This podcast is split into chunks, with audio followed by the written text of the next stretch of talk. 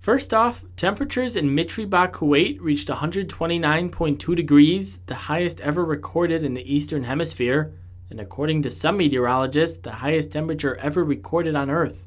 What are we listening to? This is Rooster, where we run you through all the day's news bits, everything and everywhere. She asks, and I answer. Who's a big spender? Verizon, according to Bloomberg, the wireless company is going to buy Yahoo for $4.8 billion. Who's outraged? Anti doping officials, because the International Olympic Committee announced that there would be no ban of all Russian athletes from Rio following a report about Russia's state sponsored doping program. What was something messed up? A teenager carried out a mass shooting in a shopping area in Munich on Friday that killed nine people before he killed himself.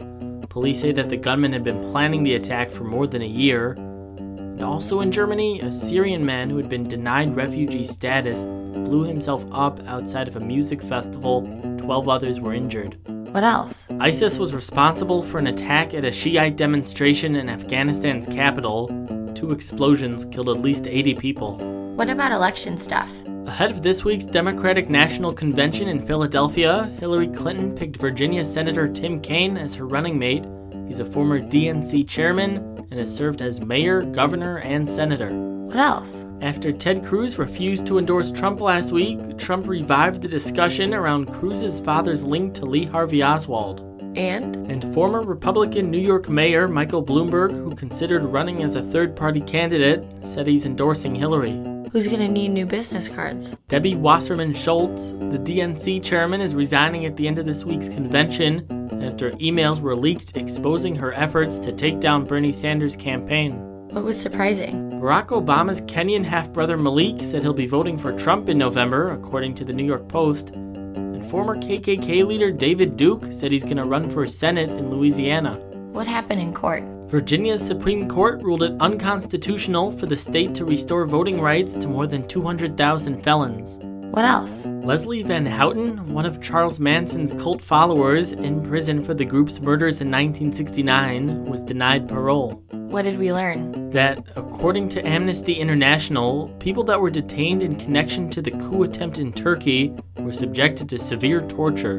What else? The ongoing search for the Malaysian Airlines flight that went down two years ago will be stopped if it isn't found in the current 4,000 square mile search area in the Indian Ocean. Who did a nice job? A Russian priest who set the record for fastest trip around the world in a hot air balloon took him 11 days from takeoff in Australia to landing. Who had a good day? Someone in New York who committed himself to Pokemon Go for two weeks and has now caught all 142 Pokemon available in the US.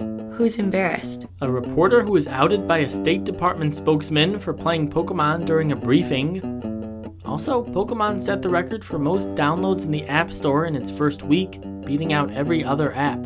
Whose day sucked? Nintendo investors, the company's stock dropped 16% after warning that Pokemon Go's popularity wouldn't translate into immediate profits.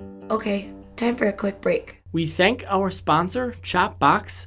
Make eating healthier dinners easy with Chopbox. They deliver fresh ingredients to your door, and you get to enjoy delicious meals like the pesto chicken cavatappi.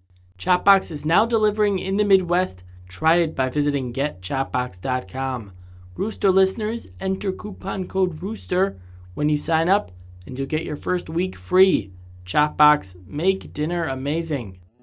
All right, back to it. Whose day did Mother Nature ruin? A lot of the US, the dreaded heat dome affected more than 110 million Americans over the weekend, bringing uncomfortable heat and humidity. Who else? People in Southern California, where a wildfire has burned through 20,000 acres, thousands were evacuated and one dead body was found.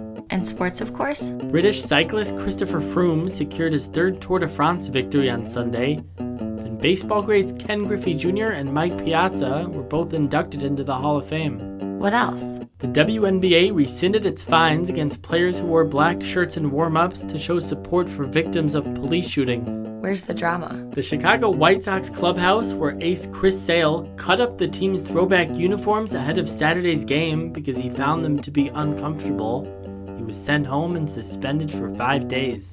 Did something sad happen? Yeah, two former college football punters, Mike Sadler of Michigan State and Sam Foltz of Nebraska, both died in a car accident. Who's in our thoughts? Dennis Green, the former Vikings and Cardinals coach, died at 67 after going into cardiac arrest.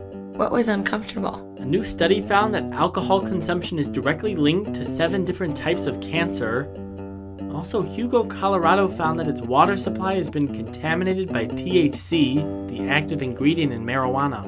What's going on with the technologies? Redbox is trying to get back into streaming by launching a service two years after shutting down its old one. What do we keep hearing about? Solar powered airborne technologies, Facebook's solar powered internet drone made to beam internet to places that don't get it, completed its first test flight. And And solar powered airplane, Solar Impulse 2, took off from Cairo, Egypt, bound for Abu Dhabi for its last stage of its trip around the globe. who's feeling good? Jeff Bezos, Amazon CEO, passed Warren Buffett as the world's third richest person, according to Bloomberg. Bill Gates and Amancio Ortega are 1 and 2. Is that it? Yeah. That's it.